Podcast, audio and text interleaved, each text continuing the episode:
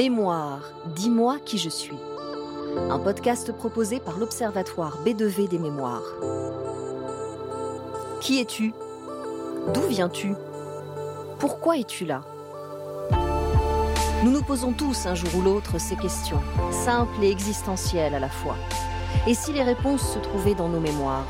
La nôtre, celle de la société, celle de l'univers. Dans ce podcast, des témoins nous ouvrent des pans de ces mémoires et nous partons ensemble les explorer en compagnie d'experts, neurologues, philosophes, historiens, psychologues. Car il n'y a pas une, mais des mémoires. Épisode 3. Est-on condamné à l'oubli? Ou comment prendre soin de sa mémoire? Une conversation entre l'explorateur Jean-Louis Etienne et la neuropsychologue Sylvie Chocrou.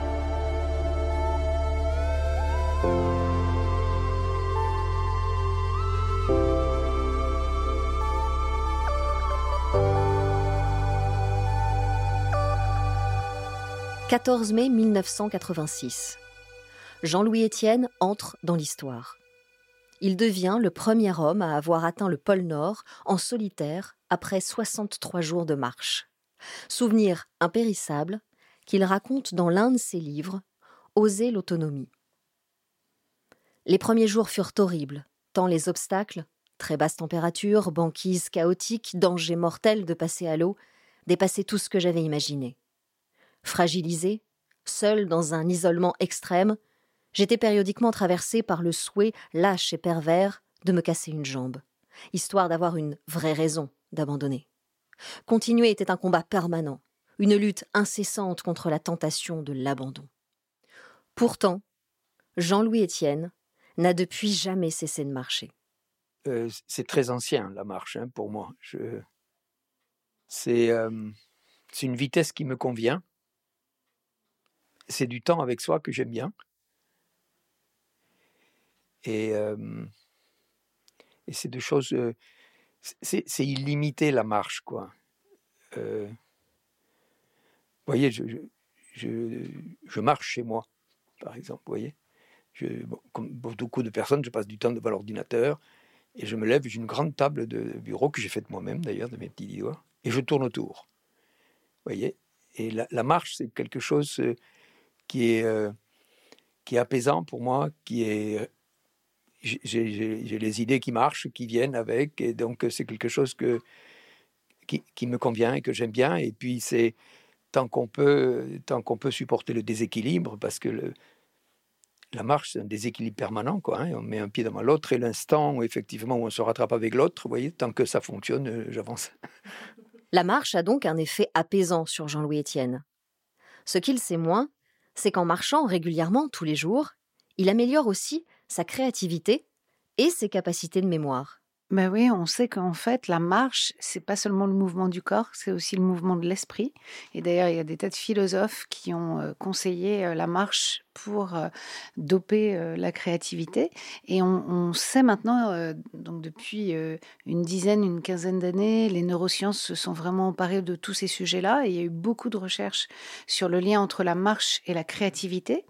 Et du coup, on, on, conseille même maintenant aux gens, quand ils ont besoin de résoudre un problème et qu'ils sont un petit peu bloqués, de non seulement d'aller à l'extérieur, mais de marcher aussi, parce que la marche va stimuler la pensée, parce que l'irrigation sanguine, c'est la nourriture du cerveau. Et donc, euh, plus le cerveau est irrigué, mieux il est irrigué, mieux, plus il reçoit de l'oxygène et du glucose, plus il fonctionne bien. Et donc, finalement, l'activité physique, elle va euh, produire cette meilleure irrigation cérébrale qui va elle-même produire une meilleure utilisation des processus cognitifs.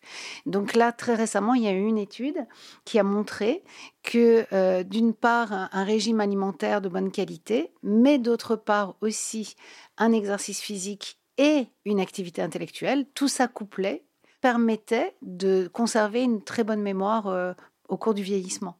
Donc on a besoin de l'activité physique et de l'activité intellectuelle.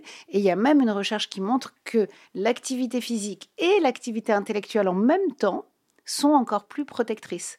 Donc par exemple, si vous marchez en, en pensant ou en écoutant quelque chose qui fait travailler vos processus cognitifs, vous êtes encore plus efficace que si vous marchez uniquement ou si vous écoutez uniquement une conférence qui vous fait réfléchir. Jean-Louis Etienne a donc raison de marcher pour entretenir sa mémoire. Pourtant, il ne pense pas avoir une bonne mémoire. J'ai pas, j'ai pas une mémoire géante. J'ai une mémoire des événements, des faits. Quand j'écris quelque chose qui s'est passé sur ma trajectoire, sur une expédition ou autre, où je me remémore les événements, et, aujourd'hui j'adore écrire, et, l'écriture m'aide à, remonter la mémoire, si vous voulez. Vous voyez, et, je dis, donc moi j'étais très dyslexique, dysorthographique et trouble de l'attention. Hein. J'ai tout le, parce que je le sais, je l'ai découvert avec mes enfants, et on dit, s'il n'y a pas quelqu'un dans la famille qui, ben oui, c'est moi. Et donc, et donc j'ai, je me souviens plus ce que je voulais vous dire à ce sujet. Vous voyez la mémoire.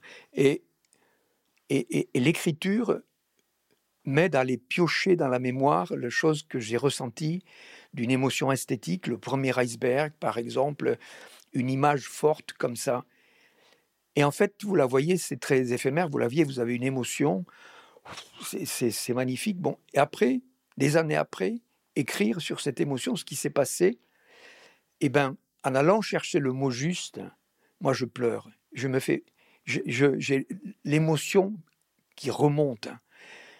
Et en allant chercher les mots dans ma mémoire, si vous voulez, non, en allant chercher les mots aujourd'hui pour retraduire un événement, même ancien de la mémoire, j'ai des, fortes émotions. Et ça, je trouve que c'est surprenant. Euh, et je suis tout seul à ma table et je, je peux pleurer, quoi d'émotions, peut-être d'une nostalgie en même temps, vous voyez, je ne sais pas, mais d'une émotion forte, oui.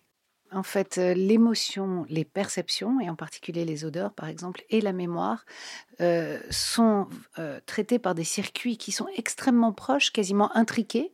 Et donc du coup, ce qui est intéressant dans ce que vous dites, c'est que l'émotion permet de mémoriser un événement, hein, une situation vraiment immédiatement et, et je dirais presque à votre insu. Et ensuite, le fait d'essayer de la verbaliser, de la mettre en mots, non seulement bah, redonne une autre dimension à votre souvenir, qui va être ancré de manière différente grâce au langage, mais en plus de ça, le langage va permettre à nouveau de recréer de l'émotion. Et donc, il y a ce, cercle, je dirais, euh, je ne vais pas dire ni vertueux ni vicieux, juste incessant, entre les émotions, le langage et la mémoire, qui, vont s'auto-entretenir en quelque sorte. Et je, je suis convaincue qu'au moment où vous mettez votre souvenir qui était émotionnel au départ en mots, il devient un nouveau souvenir qui a du langage cette fois-ci, qui produit une, autre émotion encore en plus et qui vient consolider et renforcer votre premier souvenir. Mais alors, une des clés pour entretenir sa mémoire, pour la faire durer, c'est de raconter notre vie à nos enfants, à nos petits-enfants, ou d'écrire nos souvenirs? Exactement. En fait, ce qui assure la pérennité de nos souvenirs, c'est de les évoquer. Parce qu'au moment où on évoque un souvenir, on sait maintenant qu'on repasse par les mêmes étapes que quand on l'a formé. Donc avant, on pensait qu'évoquer un souvenir, c'était juste du rappel. Donc on allait chercher le souvenir et c'est tout. Maintenant, on sait que quand on va chercher un souvenir, c'est comme si on l'encodait à nouveau, c'est-à-dire on le formait à nouveau, on le stockait à nouveau et on le rappelait. Donc c'est comme si on refaisait tout le circuit de la mémoire. Et donc on sait bien que ce qui ancre un souvenir en mémoire, c'est d'aller le chercher, c'est de s'en servir. Et donc euh, on a tous fait cette expérience de, de, connaître quelqu'un, d'appeler son numéro de téléphone tous les jours, puis pour une raison X ou Y, on va plus appeler cette personne. Et au bout de quelques jours ou quelques semaines, ce numéro qu'on connaissait par cœur, qu'on faisait sans aucun effort, il va se dégrader simplement parce qu'on s'en est pas servi. Et donc, à l'inverse, les souvenirs qu'on va évoquer vont être à chaque fois restockés, reconsolidés et du coup vont être beaucoup plus solides. Et si on ne veut pas oublier, il faut se servir de ce qu'on a retenu. Donc si on utilise nos souvenirs, on a de grandes chances de les garder en mémoire. Si on ne les utilise pas, donc en général, depuis, depuis un certain temps, on compare la mémoire à des chemins. Et donc on dit que euh, si on va chercher un souvenir une fois tous les 5 ans ou 10 ans, c'est comme si on devait tracer notre chemin dans un champ de maïs très dense et que ça nous demandait donc de vraiment euh, euh, défricher euh, ce chemin pour y aller. Si on va chercher ce souvenir tous les jours ou plusieurs fois par jour, ça va se transformer en une autoroute pour aller le chercher. Et ça va être très facile. On va y aller très facilement et ça va prendre très peu de temps. J'ai donc demandé à Jean-Louis Etienne s'il avait peur d'oublier ses souvenirs. et peut-être s'il gardait des traces de ces expéditions pour se les remémorer. Oui, je, je, ben, c'était un, je, rentrais des, des États-Unis là et j'avais, euh, je devais changer d'appartement et j'avais un garage qui était plein, plein de toutes choses quoi. Hein. Et j'allais dans un appartement où il n'y avait pas de, cave ou très, très petite. Donc, euh, qu'est-ce que je fais avec ça? J'ai une maison à la campagne, soit je viens de là-bas et j'ai commencé à vouloir faire du tri. Bon, bon ça, je vais, ça, je, ça, je le garde, c'est forcément que je le garde, ça. Quoi. Ça, bof, donc trois, trois tas commencent. Quoi, hein. Ceux dont on est sûr qu'on ne va pas le garder, puis ceux qu'on ne sait pas, ceux qu'on est sûr. Et au bout d'une journée, j'avais trois jours pour me décider. J'ai dit, s'il faut que je le... Qu'est-ce que j'en fais? Et là, je me dis, mais attends, ce truc-là, j'avais, j'avais une collection de National Geographic qui était énorme. Ça pèse une, une tonne. En fait, c'est lourd, le truc, quoi, hein, énorme. Et donc, je commence à regarder. Je dis, attends, celui-là, je ne peux pas le jeter, il est trop génial. Et puis, machin et tout. Et puis, celui-là. Puis, je dis, attends, tout ce qui est là-dedans, je ne suis pas allé le voir de peut-être depuis plus de 15 ans. À quoi ça sert que je le garde des années de plus, puisque ça fait 15 ans que je ne m'en sers plus, que tout c'est Internet. tout ça, c'est parti. Après, il y avait quelque chose de plus sentimental, c'était le couffin de, mon fils que j'avais fait. J'aime bricoler, donc je lui avais fait un, comment s'appelle, un berceau qui bascule comme ça. Donc, donc je, puis je me suis dit, mais je, il n'aurait plus d'enfants. Mais aujourd'hui, les, parents, ils achètent leur truc, ils vont pas me prendre ce trois bouts de bois machin. Et donc je dis ça, je ne le garde plus. J'avais aussi des, films de mes expéditions, mais, c'était en Super 16, on tournait avant en, bobino, en, bobine. Super 16, ça a, été, ça a été numérisé. Et je dis, mais je ne garde pas tout ça. Et donc je suis arrivé devant la benne. National Geographic, c'est parti avec les papiers, puis il y en avait d'autres, etc. Et puis et puis là, il y a eu le, le, couffin, là, le, puis je l'ai embrassé, j'ai dit, mais attends, c'est pas le morceau de bois, c'est le, petit qui est important, quoi. C'est celui qui a grandi dedans et qui est dans ma vie aujourd'hui, que, que, du bois. Et je me suis débarrassé de tout ça. Et je me souviens, je suis revenu à la maison après, et, euh, et j'avais mis la musique à fond. J'étais d'une légèreté. J'avais pris cette décision et les films, c'est pareil. J'ai dit, les films, c'est que du plastique. Maintenant, c'est numérisé, donc on peut se passer du souvenir en plastique d'un truc que je, n'irai plus jamais chercher et que personne ne me demandera, vous voyez. Et ça a été euh, une libération d'avoir euh, décidé de tous ces, ces, ces matériaux dont je me débarrassais, qui n'étaient en fait que, que du matériel. J'ai gardé deux ou trois trucs qui sont toujours avec moi, mais c'était tout. Et je me souviens très bien de la musique que j'avais, Change the World, c'est une musique d'Eric Clapton, je crois bien, à fond dans la voiture. Et waouh J'étais tellement heureux d'avoir. C'était un sommet que je venais de faire. Quoi. Oui, mais moi je pense que c'est pareil pour la mémoire et que c'est pareil pour les vrais souvenirs euh, qu'on a dans notre tête. C'est-à-dire qu'il y a un ménage qui se fait spontanément, euh, avec des choses qu'on a envie de garder parce qu'on y pense, parce que ça compte, des choses qu'on a envie d'oublier. Ce qui est très dur, c'est quand les gens essayent de contrer ce phénomène naturel volontairement. Donc moi, je me souviens euh, d'avoir vu une, dame un jour, une patiente, qui euh, avait un certain âge, elle avait plus de 80 ans, et elle, avait peur d'avoir un trouble de la mémoire. Elle, est venue me voir et elle m'a dit, euh, écoutez, je, suis très très inquiète parce que j'oublie tout, j'oublie tout, j'oublie tout.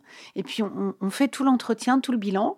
Et puis elle me dit, mais il y a une chose que je ne peux pas oublier, c'est tout ce que j'ai vécu dans les camps de concentration. Et en fait, cette dame, elle essayait d'oublier activement certaines choses et d'en retenir d'autres. Et en fait, sa mémoire, ben, elle, n'en faisait qu'à sa tête, en fait. Et la mémoire, finalement, oubliait tout le quotidien, mais gardait ses souvenirs traumatiques de manière euh, vraiment euh, durable. Et donc, en fait, moi, je crois que c'est très important aussi de faire confiance à notre mémoire, à ce qu'elle garde, à ce qu'elle supprime. Alors évidemment, euh, s'il y a des choses qui nous tiennent à cœur, il faut, c'est comme dans la vraie vie, s'il y a des amis qui nous tiennent à cœur, il faut aller les voir, il faut prendre de leurs nouvelles. S'il y a des souvenirs qui nous tiennent à cœur, il faut les évoquer. Parce que si on ne les évoque pas, si on ne va pas les chercher, si on ne les convoque pas, ils sont voués à disparaître. Il faut donc faire confiance à sa mémoire, dans sa capacité à faire le tri toute seule, mais on entend aussi qu'il faut la faire travailler pour l'entretenir. Alors comment on fait? Quand on vous dit il faut entretenir votre mémoire, c'est pas votre mémoire qu'il faut entretenir, c'est votre capacité à apprendre et à se souvenir de ce que vous avez appris. C'est différent. C'est-à-dire que la mémoire, de fait, elle va faire un ménage naturel. Parce que, justement, comme ce que je disais avant, il y a des souvenirs qui ne sont plus utiles, en tout cas qui qu'on ne va plus évoquer pour une raison ou une autre, soit pour des raisons affectives, soit pour des raisons simplement pratiques. On n'a plus besoin de se souvenir du code de euh, là où on est allé il y a trois mois. Donc la mémoire va faire son petit ménage euh, tranquillement. Mais c'est pas parce qu'on va oublier des choses et que l'oubli c'est normal qu'à côté de ça, il faut pas qu'on conserve notre capacité à apprendre ou à se souvenir de quelque chose qui serait important pour nous. Donc c'est n'est pas vraiment un paradoxe, je dirais que c'est plutôt complémentaire. Il y a une évacuation naturelle de souvenirs dont on se sert plus. Et puis, il y a le fait de garder la capacité. Imaginons que demain, j'ai envie d'apprendre un poème qui fait deux pages. Eh ben, est-ce que je peux l'apprendre et est-ce que je pourrais le rappeler? C'est ça, garder une bonne mémoire. Maître Corbeau, sur un arbre perché, tenait en son bec un fromage. Facile. Mais je dois avouer qu'il m'arrive souvent de me précipiter sur Internet pour retrouver le nom d'un acteur ou le titre d'un film que je viens de voir et que j'ai déjà oublié. Jean-Louis Etienne, lui, c'est l'entraîneur de l'équipe de France de rugby qui l'oublie régulièrement. Là, je peux vous le dire, c'est Fabien Galtier maintenant, mais des fois, ça me met du temps. Et, des, fois, je, des fois, je me fais du souci. Je me dis, ça vient pas. Je dis, laisse faire. Et au bout d'un moment, ça vient, comme s'il y avait un circuit parallèle qui s'était mis en route pour aller le chercher. Ça revient. Et ça me rassure. Jean-Louis Etienne croit comprendre qu'il a une mémoire des faits, mais pas une mémoire des noms. Il y a quelque chose qui, peut-être qui disparaît ou parce que je l'ai peut-être pas assez cultivé, c'est la mémoire, par exemple, du, des noms propres, des noms géographiques, des noms des personnes. Euh, et je me rends compte qu'en fait, c'est très ancien. Donc, je, l'ai évoqué, eu des troubles de l'attention. Vous voyez, moi, je n'avais pas les notes pour entrer en sixième, donc j'ai eu une formation professionnelle. quoi. Hein. J'avais des notes proches du niveau de la mer. Et euh, en fait, je sais je crois savoir aujourd'hui que je n'avais pas la concentration adaptée. Euh, dès qu'on racontait une histoire, après quelques mots, moi j'étais parti dans mon histoire. Et donc, si on m'interrogeait sur le truc, j'étais plus là. Et, et la mémoire aujourd'hui, je me rends compte que c'est un peu ça. Pour être franc, j'ai pratiquement oublié vos prénoms, vous voyez, mais parce que je ne les ai pas enregistrés. Et, donc, ce que j'essaye de faire aujourd'hui, d'essayer de soigner ce trouble de l'attention, et je m'interroge. Et je me dis, est-ce que le trouble de l'attention est quelque chose qui va jusqu'à la mort? Est-ce que mes, mes, mes, problèmes de mémoire anciens qui venaient en partie de ce manque de concentration dans l'enregistrement d'un événement, c'est toujours présent? Et je me dis, est-ce que si je stimule aujourd'hui mes troubles de l'attention, je peux arriver à aiguiser davantage la concentration? Et donc, euh, je m'interroge, est-ce que ce travail de concentration aujourd'hui me facilite la mémoire instantanée d'aujourd'hui? Je n'ai pas l'impression. J'ai pas l'impression.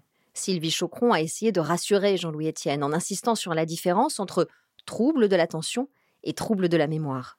Alors, euh, l'attention, c'est euh, la condition quasiment euh, sine qua non pour mémoriser au moment où on perçoit. Donc on dit habituellement que si on perçoit sans attention ou sans conscience, hein, de manière non consciente, on ne, retiendra pas. Ou en tout cas, si on retient, on va former une trace qu'on aura beaucoup de mal à aller chercher volontairement. Donc l'attention, c'est vraiment ce qui doit se surajouter à la perception. Et quand on a de la perception et de l'attention, on a quasiment déjà de la mémoire en fait. C'est-à-dire que le souvenir peut se former parce qu'on l'a perçu consciemment, on y a prêté attention et donc du coup, il a des chances d'aller dans notre mémoire à court terme, à moyen terme, à long terme. S'il est utile pour nous ce souvenir, il va rester dans notre mémoire à long terme et on va s'en servir régulièrement. Et plus on ira le chercher, moins ça nous demandera d'attention et d'effort d'aller le chercher, d'avoir cette procédure de, rappel. Maintenant, la concentration, c'est le, le, mot courant qui définit l'attention soutenue. Donc la concentration, c'est simplement faire attention pendant un temps suffisamment long. Donc ça, et c'est sûr que, notre attention soutenue ou notre concentration détermine nos capacités mnésiques. Et c'est sûr que quand vous dites j'ai eu des troubles de la mémoire, euh, j'ai eu des difficultés à apprendre quand j'étais plus jeune, et je pense que c'était parce que c'était dur pour moi de faire attention. Alors c'est évident qu'il y a un lien. Maintenant, c'est pas évident que vous ayez eu un trouble de l'attention. Il se peut très bien qu'à l'époque et qu'encore maintenant, votre attention ait été prise par autre chose que par, que par la tâche que vous deviez faire. Et du coup, comme notre attention elle a une capacité limitée, elle ne peut pas se fixer sur plein de choses en même temps. C'est pas vrai. On a l'illusion de pouvoir diviser notre attention entre plein de tâches, mais ça c'est une illusion. Dans la vraie vie, on ne peut faire attention qu'à une chose en même temps. Sauf que si l'attention est prise par quelque chose qui n'est pas la tâche, que ce soit de l'imagination, une pensée, on n'est pas disponible intellectuellement parce qu'on est très inquiet ou quoi que ce soit, elle ne va pas pouvoir se mettre sur la perception, par exemple, quand on doit écouter pour retenir. Et, euh, et du coup, de fait, ça va gêner la mémoire, mais pas parce qu'on a un trouble de l'attention, parce que notre attention a été prise par autre chose. Alors, je vous, allez comprendre, je vais vous donner un exemple. Il y a des gens qui arrivent à travailler dans un café, dans un environnement très bruyant. Et puis, il y a, a d'autres gens qui ne peuvent travailler que dans une bibliothèque ou chez eux, là où il n'y a aucun bruit. Ceux qui travaillent dans le silence le font parce que s'il y avait du bruit, le bruit viendrait les distraire et ils ne pourraient plus se concentrer sur ce qu'ils font. Ceux qui travaillent dans le bruit le font parce que le fait d'inhiber le bruit leur demande d'augmenter leur niveau d'attention pour pouvoir du coup être plus vigilants, faire ce travail d'inhibition des distracteurs et pouvoir se concentrer. Donc en fait, on peut avoir deux attitudes totalement différentes, ceux qui travaillent dans le silence n'ont pas plus d'attention que ceux qui travaillent dans le bruit. C'est juste que eux, ça leur coûterait trop d'un point de vue attentionnel de devoir inhiber quelque chose qui les gêne. Alors qu'au contraire, ceux qui travaillent dans le bruit, ils ont besoin qu'on augmente la difficulté sur le plan attentionnel parce que s'il ne se passe rien, ils n'arriveront pas à porter leur attention sur l'objet justement euh, de, de leur pensée. Donc, si je résume, une autre clé pour prendre soin de sa mémoire, c'est d'augmenter son niveau d'attention et de concentration. Et pour ça, rien de tel que de bien dormir. Mais ce n'est pas toujours évident, surtout en plein hiver au pôle Nord. Alors au début, j'étais, je dis au début, c'est parce qu'on part euh, au début du mois de mars, c'est encore l'hiver en Arctique, au pôle Nord, et donc euh, il fait très très froid. J'étais réveillé par, euh, par le froid. J'ai eu moins 52, j'ai eu moins 52 sous la tente à l'abri du vent. Et donc, on est réveillé par le froid. Donc, moi, j'étais déjà un super campeur, entre guillemets. J'avais connu des, tempêtes, des bivouacs en altitude, etc. Donc, je savais, j'avais, un recul par rapport à la peur de, de, la situation. Et je savais que j'entrais en hypothermie doucement et je faisais des tables de multiplication, vous voyez, euh, histoire de, tester un peu ma, ma vigilance pour savoir si, euh, voilà, c'est des, choses comme ça. Mais une fois que ces froids extrêmes sont passés, c'est-à-dire quand il faisait un peu moins froid et que, hum, et que je pouvais dormir, j'ai dormi, j'avais un carnet de sommeil. Vous voyez, pour voir un peu ce qui s'est passé. Donc, je devais noter la température, la vitesse du vent, l'effort, etc. Et à droite, il y avait une, une colonne SDR, souvenir de rêve. Et c'était zéro, zéro, zéro, Mais vous savez pourquoi? Parce que sans doute vous dormiez trop bien. Parce que pour se souvenir de ses rêves, on sait maintenant qu'il faut se réveiller. La mémoire des rêves, ça nécessite euh, la conscience. Donc, euh, pour se souvenir de son rêve, il faut se réveiller un tout petit peu, juste après son rêve, pour être conscient, pour y penser un tout petit peu, que ça reste en mémoire et qu'on puisse s'en souvenir le matin. Parce que s'il n'y a pas de conscience, il n'y a pas de mémoire. Et donc, du coup, vous deviez dormir tellement profondément que au réveil, vous vous souveniez pas de vos rêves? Eh ben, c'est que vous dormez très bien. Moi qui dors pas bien, je me souviens très bien de mes rêves.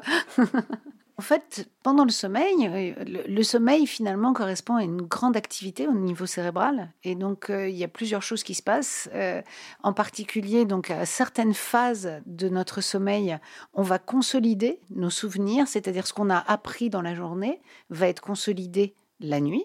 C'est comme si effectivement on, réévoquait ces souvenirs, on les ancrait, on les consolidait, et on sait d'ailleurs que dans les régimes totalitaires, on empêche on peut empêcher les gens de dormir pour les empêcher de former des souvenirs et pour euh, finalement amenuiser, leur vie intellectuelle, leur vie mentale. Et donc, euh, et à côté de ça, pendant le sommeil, on a aussi euh, un espèce de nettoyage dans notre cerveau de, des déchets, de, tout ce qui n'est pas voué euh, à être conservé à long terme, et peut-être même y compris de, certaines pensées, de certains souvenirs. Et on sait maintenant justement que le rêve, pourrait aussi avoir un rôle de conceptualisation, de revivre les événements pour savoir ce qu'on va garder en mémoire, ce qu'on va pas garder, euh, quelle est l'utilité qu'on va faire de tout ce qu'on a vécu, de notre imagination. Donc il y a en même temps des effets vraiment purement neurophysiologiques et puis sans doute des effets plus psychologiques du sommeil. Mais alors qu'est-ce qui se passe si on dort mal? Va-t-on forcément développer des troubles de la mémoire? Pas forcément, parce que il faudrait pas qu'on ait euh, qu'on ait des insomnies toutes les nuits et pendant des années. Ça, c'est sûr que euh, un mauvais sommeil, euh, on sait de plus en plus qu'un mauvais sommeil pendant une période prolongée, de manière chronique, c'est pas bon de manière générale pour toute la cognition, parce que de toute façon, si vous dormez pas bien comme moi, les nuits où on n'a vraiment pas bien dormi ou si on a plusieurs nuits répétées, ce qu'on constate, c'est pas tant qu'on a un trouble de la mémoire, c'est qu'on a un trouble de l'attention. Et alors là, pour le coup, on a du mal à maintenir notre attention et du coup, on va avoir du mal à mémoriser. Mais euh, à l'inverse, prendre des somnifères n'est pas bon non plus, ni pour l'attention, ni pour la mémoire. Donc il faut arriver à trouver un moyen pour dormir suffisamment, pour être suffisamment attentif dans la journée et pour pouvoir du coup utiliser nos capacités cognitives, dont la mémoire. Pour avoir une bonne mémoire, il faut donc bien dormir, et pour bien dormir, il faut bien manger les expéditions, ça demande une, nourriture. Euh, et donc, moi, je vous parle de ça de, à un moment où un, expert en Himalaya, on amenait surtout du saucisson et du jambon. Vous voyez, donc c'était totalement insuffisant. Et donc, je me suis penché là-dessus, sur la nutrition en, expédition. Donc, j'ai fait une spécialité de nutrition. Et ce que j'en ai retenu, c'est qu'en fait, euh, il faut manger de tout il faut avoir la mémoire de ce qu'on a mangé à peut-être euh, un ou deux jours maximum. Vous voyez, si par exemple hier j'ai mangé de la viande, je ne vais pas manger aujourd'hui. Si j'ai mangé des protéines animales ce matin, je ne la mangerai pas ce soir. Des, choses très simples comme ça, vous voyez. Et je construis, je construis un peu mes menus euh, comme ça, uniquement par la mémoire de ce que j'ai mangé, qui n'est pas très ancienne, voyez, et qui me permet de varier l'alimentation. Et mais je suis un omnivore durable au sens où euh, je, suis omnivore et puis j'essaye d'acheter des produits de qualité. Bien manger, bien dormir, pratiquer une activité physique régulière comme la marche, faire vivre ses souvenirs les plus chers en les racontant ou en les écrivant, voici donc des habitudes essentielles pour prendre soin de sa mémoire. Mais Sylvie Chocron et Jean-Louis Etienne ont un dernier conseil à vous donner. Moi, je pense que c'est très important de, soutenir euh, ben, tous ces micro-organismes, tout ce qui est à l'intérieur de notre organisme. C'est très important de les aider, de les encourager, de les féliciter quand ça marche bien, de les nourrir. Et je trouve que le pire, c'est justement d'être dans un clivage et de penser qu'il y a d'un côté l'esprit, de l'autre côté le corps, euh, d'un côté la volonté, de l'autre côté ce qui est inconscient, d'un côté euh, les mains, de l'autre côté le cerveau. Donc moi, je pense qu'on est un tout et que c'est très important de maintenir ce tout. Je dirais que moi, ma conclusion, ce serait sans doute que, que ce, qui, doit nous guider, c'est la motivation, c'est le plaisir et c'est le bonheur de s'épanouir dans quelque chose qu'on fait. Je pense qu'il ne faut pas que les gens pensent que pour entretenir sa mémoire, il faut apprendre des listes de mots ou, euh, voyez, euh, se forcer à faire quelque chose. En fait, il faut faire quelque chose qui est tellement épanouissant que tous vos sens et tous vos processus cognitifs vont être engagés dedans je suis tout à fait d'accord avec vous. Il y a quelque chose qui est précieux, c'est l'envie de quelque chose. Vous voyez, une, envie de faire quelque chose qui vous prend et qui vous porte pendant, pendant euh, un moment. Alors quand c'est une envie un peu complexe de faire des expéditions ou de faire je ne sais pas quoi, de construire quelque chose de complexe, vous voyez ce que je veux dire C'est précieux l'envie, c'est précieux l'idée. On n'a pas, pas tous les jours combien d'idées on a dans la vie qui vous réveillent le matin en disant waouh, c'est ça que j'ai envie de faire, vous voyez et donc, tout le temps, je dis, l'idée, c'est précieux, mais il y a trois choses qui arrivent en même temps. Il faut y consacrer du temps, du travail, de la persévérance, parce que rien de ce que l'on construit euh, n'est facile, en fait, rien de grand. Mais y arriver, c'est en même temps trouver des petits espaces d'apaisement et de concentration comme de faire le café ou des petites choses, et donner de l'importance à ces petites choses qui balisent l'existence qui est complexe. On vit des existences complexes, mais la baliser d'apaisement, de moments comme ça, intimes avec soi, je trouve que c'est quelque chose qui, m'aide tous les jours.